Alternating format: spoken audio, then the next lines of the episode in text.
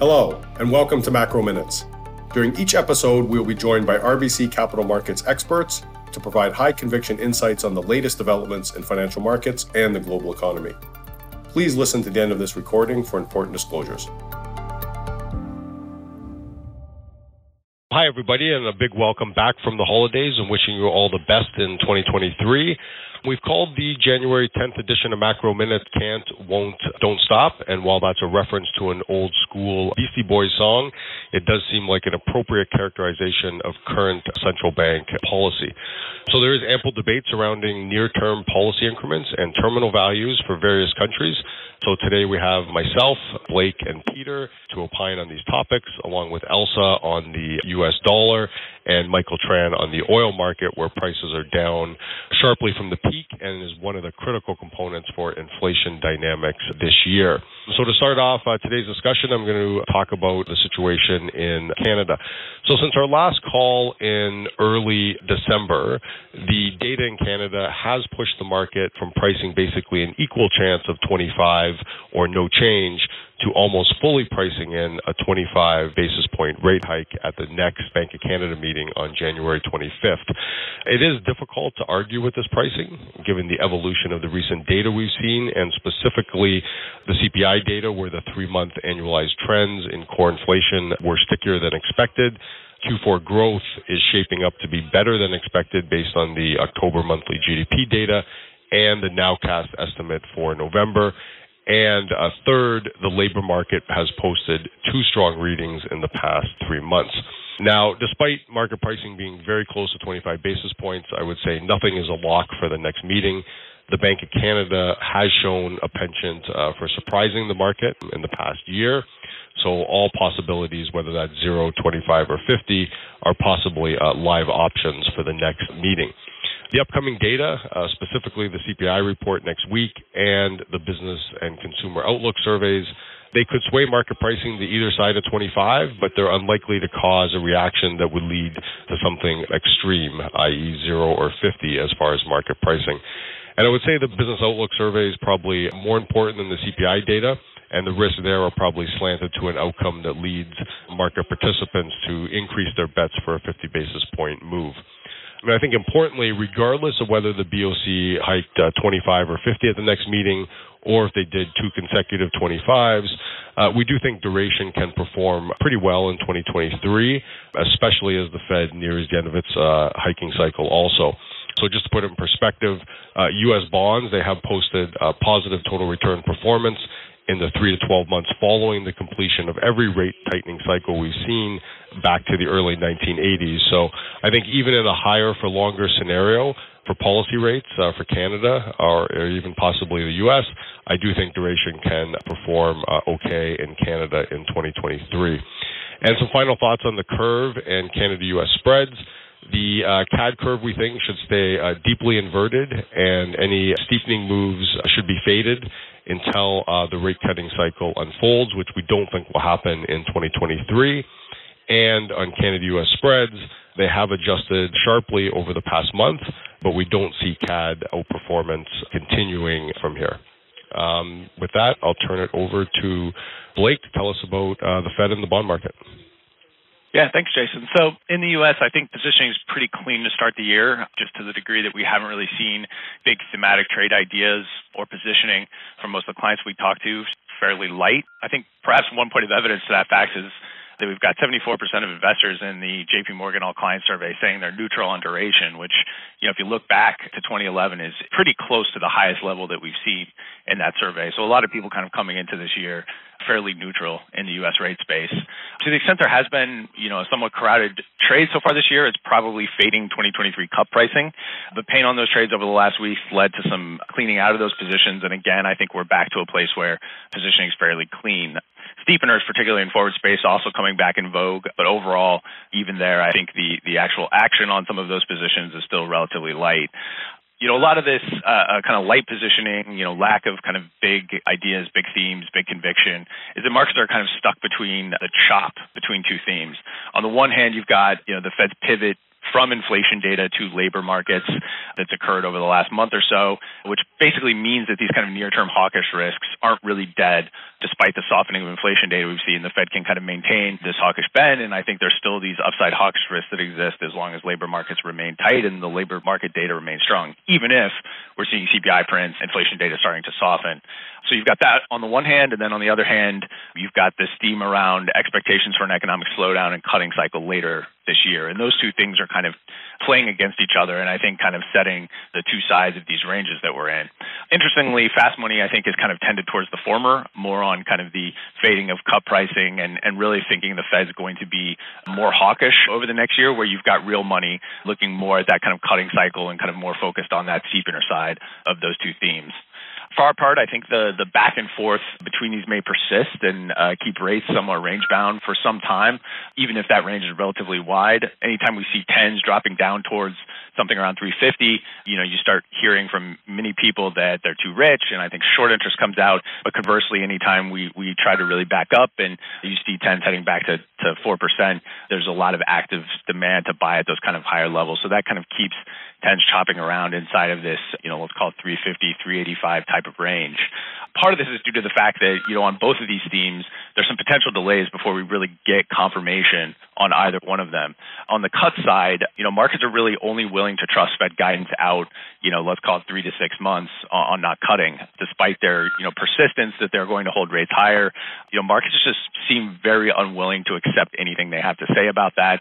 And it really may just take time before we really get to a place where that cut pricing can really more meaningfully fade. You know, despite the fact that we've had market participants, fast money in particular, trying to push against that, you know, it's just going to be a long time before we see enough data to really convince us that you know the Fed's going to be in a place where they're not uh, uh, cutting rates late this year. On the other side of it, on the kind of near-term hawkishness, even there, there may be some delays till we really get some confirmation on uh, where that terminal rate is. Markets have been pretty well pinned, pricing a, a terminal below five percent. Uh, you know, for our part, we we still see a five and a quarter, uh, five and an eighth term you know, this March. Um, but if the Fed does slow down to a 25 basis point pace of hikes at the February meeting, which you know is the most likely probability price into markets right now, if they do step down to that pace, it could stretch out the arrival at that five and an eight terminal rate and really push out um, you know, per, push out the timing that markets would have to reconcile uh, with a, with an above five percent terminal rate. It could push that out several months um, because you really wouldn't arrive at that rate until May at a 25 basis point pace. So unless they go 50 at the at the uh, February meeting, it's possible that that gets stretched out longer and kind of. Uh, you know how high that terminal rate can go, and markets just kind of refusing uh, to price in anything above five percent. So uh, I'll stop there and, and pass it along.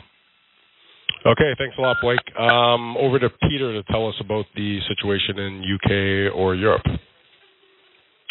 Yeah, thank you. Um, and uh, first of all, Happy New Year from my side as well. What I have in mind for today is uh, essentially sort of uh, talk about three topics. First, the development of the energy markets. Secondly, the implication for inflation and the inflation and numbers that have been released. And then thirdly, the impact on the central banks and the upcoming meetings. Um, I'll finish off by uh, reiterating uh, where we see value in the market. So first of all, um, energy markets uh, have been a crucial linchpin of the situation for Europe for the obvious reasons. And the development um, since we last recorded this has been a fairly dramatic drop. Um, this dramatic drop comes essentially from three angles. Uh, one is that, um, as was previously uh, suggested, the um, ultimate demand for energy has um, come down quite significantly, particularly on the continent of Europe. Secondly, therefore, um, the storage levels of gas in particular are relatively high. Um, and then thirdly, um, with a bit of luck, uh, the weather has been relatively mild, and, and therefore the typical season and seasonal patterns have been much weaker than they otherwise have been. Um, and what we currently see is that gas, but also um, power prices are coming down to levels sometimes where the where they have been before the outbreak of the war in Ukraine. Now, this is obviously relatively good news um, for the European economies. Um, and the implication is that inflation has been released much lower um, than where it was previously expected. It was always expected to come down, but it came down much more. Now, full disclosure, yes, we do calculate in the special effects uh, that come from the German subsidies um, on gas prices for December. And yes, I am fully aware that um, the core rate of inflation has still increased, and I'll say something about that in a second. Um, but nevertheless, inflation has come down, and when you look across uh, Europe, particularly sort of in places like Spain, it has come down, and where the impact of lower wholesale prices to retail prices is much faster. We think that will continue, um, and uh, we have said on numerous occasions that um, inflation will continue to decelerate, um, and I do think that with a bit of time delay, also core inflation will start to decelerate as well. Whether that's already going to be the case in January when some of these special effects um, reverse remain to be seen, but over the course of Q1 and H1, uh, I'm absolutely confident that this will happen. So where does it leave us in terms of central banks? Now, what you what you will have seen is that particularly the ECB has been very hawkish. Um, they have um, talked continuously about the um, underlying inflation pressures, tightness of the labor market. Um, just yesterday, a new report was released where the stress was on wage developments going forward. So we can expect that they will continue to remain on the hawkish side um, when they speak, um, and uh, it's likely they're going to hike rates another 50 basis points. The question is whether they will get to the implied now 350, which would require another 1.5 percentage point increases in the deposit rate. Equally for the Bank of England, um, we have seen already already a three split vote um, at the last time round. We think that they will hike 50 basis points in the February meeting. Um, but uh, the question is also whether they're going to decelerate, and we think that is likely indeed. So, where does that leave us for markets? One of the things that we have pointed out is that we think that the short end of the, particularly the sterling curve, but also the euro curve, offers value. Um, uh, the the euro curve hasn't really played ball; the sterling curve has. So we still think that this is the case. We still like asset swap tightness against the onslaught of issuance that is typical in uh, the beginning of the year in Europe. Um, and also one of the other elements uh, that I point out that against this um, view that the terminal rate is unlikely going to be shifted significantly higher, implied volatility has also come down. We have expected that. We have been recommending um, short straddles and strangles, and I still think that this is a very good idea. So with that, I'll hand back to Jason. Okay, uh, great stuff, Peter. Uh, over to Elsa to talk about the swings in the U.S. dollar recently and uh, why it doesn't feel like a typical January. Great, thanks, Jason. So, from our perspective, it's been an interesting start to the year. There's been a very strong consensus heading into 23 that the US dollar is going to go down, and yet it started um, against plan, and I think a lot of people got caught out by the price action last week. Where I think clients are really struggling at the moment is translating some of those rates moves that Peter and Blake and Jason discussed into the FX environment if, for example, the Bank of England is more hawkish than expected, is that really a positive outlook for sterling? Where we'd prefer to focus on is the impact of the withdrawal of central bank liquidity and what that means for countries with high external deficits. If we look at the moment across the universe of both G10 and EM, there are certain countries that have been incredibly reliant on what has been called the generosity of strangers. So whether that's the UK or in LATAM, Chile, Colombia, where the current account deficits are eye-watering in many cases, and we think there's good opportunity to play those as shorts against either neutral or long current account surplus currencies on the other side. In G10, one trade we like at the moment is long euro sterling. Um, in LATAM, we're biased towards short COPI and short Chile and looking at long Brazil um, and perhaps long MEX on the other side of it. In general, though, it's a very tricky environment to take directional views on rates and FX, and we're just far more interested in playing those longer term relative value trades. For the week ahead, we've gone with long Aussie CAD as we look for that reopening trade gathering steam um, in China, and Aussie being a real beneficiary of that with the thawing in relations, um, coal orders coming back through from China, and that playing out with a slightly firmer currency. I'll leave it there and pass back to Jason. Okay, thank you very much. Um, last up, uh, Michael, to enlighten us on the oil market. Great, thanks, Jason, and uh, good morning, everyone. Now, to understand where the oil market is headed, I think we first need to take a step back and just quickly consider what we've learned over the tumultuous year that was 2022. So, to kick off, I think really last year, the way to describe it is last year was a year of two oil markets. The first half of the year was one that I describe as fundamentally driven, one that was driven by supply, demand, crack spreads, inventories. Then there was a distinct shift in the second half of the year towards a policy driven market. Now, the biggest drivers in oil pricing over the course of the second half of last year were all really qualitative or policy driven themes, everything ranging from OPEC policy, which changed multiple times, to Biden's historic degree of SPR releases or his potential ban on refined product exports, to the EU embargo on Russian energy price caps, to China's COVID zero policy, you know, we had Iranian nuclear negotiations again in the second half of last year and on and on. The bottom line here is that much of what drove oil pricing in the second half last year were government and or geopolitical policy um, rather than just true supply and demand fundamentals of the oil market. And I can tell you that fundamentally driven oil market participants loathe trading policy. So what we saw was policy paralysis that led to positioning paralysis. And this is why liquidity in WTI fell by 40% or was about 40% below normal levels for much of the second half of last year. And as we all know, low volumes traded equals higher volatility. Now, the positive news here is that we believe that there's a policy de-risking happening. So, for example, we're through midterm elections. Of course, Biden's major SPR releases are likely over. They're actually buying back now. Um, Iranian nuke discussions are clearly dead. Price caps on Russian energy are in. China is now trying to reopen. So we're de-risking the adverse policy scares here.